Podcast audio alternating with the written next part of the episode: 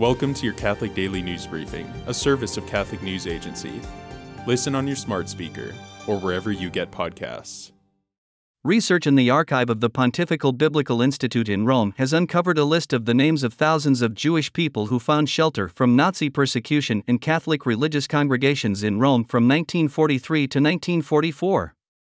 While some of the information was first published in 1961, the full documentation, particularly the lists of people hidden in the Catholic institutions, had been considered lost, a September 7 press release explained. The Nazis occupied Rome from September 10, 1943, until June 4, 1944, when the city was liberated by the Allied forces. During that nine month period, approximately 10,000 to 15,000 Jews faced persecution, and almost 2,000 Jews, including children and adolescents, were deported and murdered. The newly rediscovered documentation references more than 4,300 people hidden by 100 women's religious congregations and 55 men's religious congregations during the persecution. In a September 6 hearing, Representative Chris Smith accused the government of Azerbaijan of committing genocide against Armenian Christians in disputed territory in the country. During the Tom Lantos Human Rights Commission meeting, Smith criticized the Azerbaijani government for continuing its blockade of the Lachin Corridor, which is the only road that connects Nagorno Karabakh to Armenia.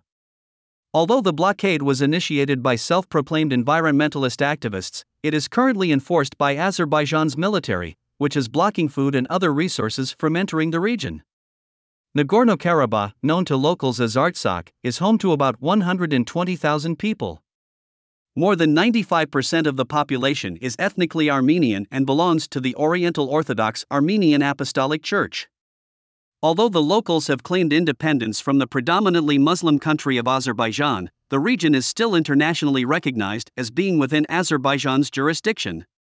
Smith said during the hearing that the blockade already fits the definition of genocide, and he criticized the inaction of President Joe Biden's administration and pondered whether there is, in our own government, any true will to help. A delegation of 90 Vietnamese Catholics and seven bishops traveled to Mongolia last weekend for the chance to see Pope Francis and deliver a special message. We came to Mongolia to ask the Pope to visit Vietnam, Father Huynh The Vinh from Vietnam's Diocese of Phu Cuong told CNA on September 3.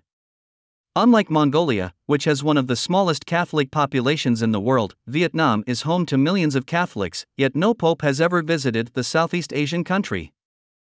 Vietnam and the Holy See have never had full diplomatic relations, a usual prerequisite for a papal trip, but Vietnamese Catholics remain convinced that a papal visit could have a positive impact on the situation facing Christians in the socialist country. Today, the Church celebrates the feast of the Nativity of the Blessed Virgin Mary. The circumstances of the Virgin Mary's infancy and early life are not directly recorded in the Bible, but other documents and traditions describing the circumstances of her birth are cited by some of the earliest Christian writers from the first centuries of the Church. These accounts, although not considered authoritative in the same manner as the Bible, outline some of the Church's traditional beliefs about the birth of Mary, including the belief that her parents decided that she would be offered to God as a consecrated virgin for the rest of her life, and enter a chaste marriage with the carpenter Joseph. Thanks for joining us. For more, visit CatholicNewsAgency.com.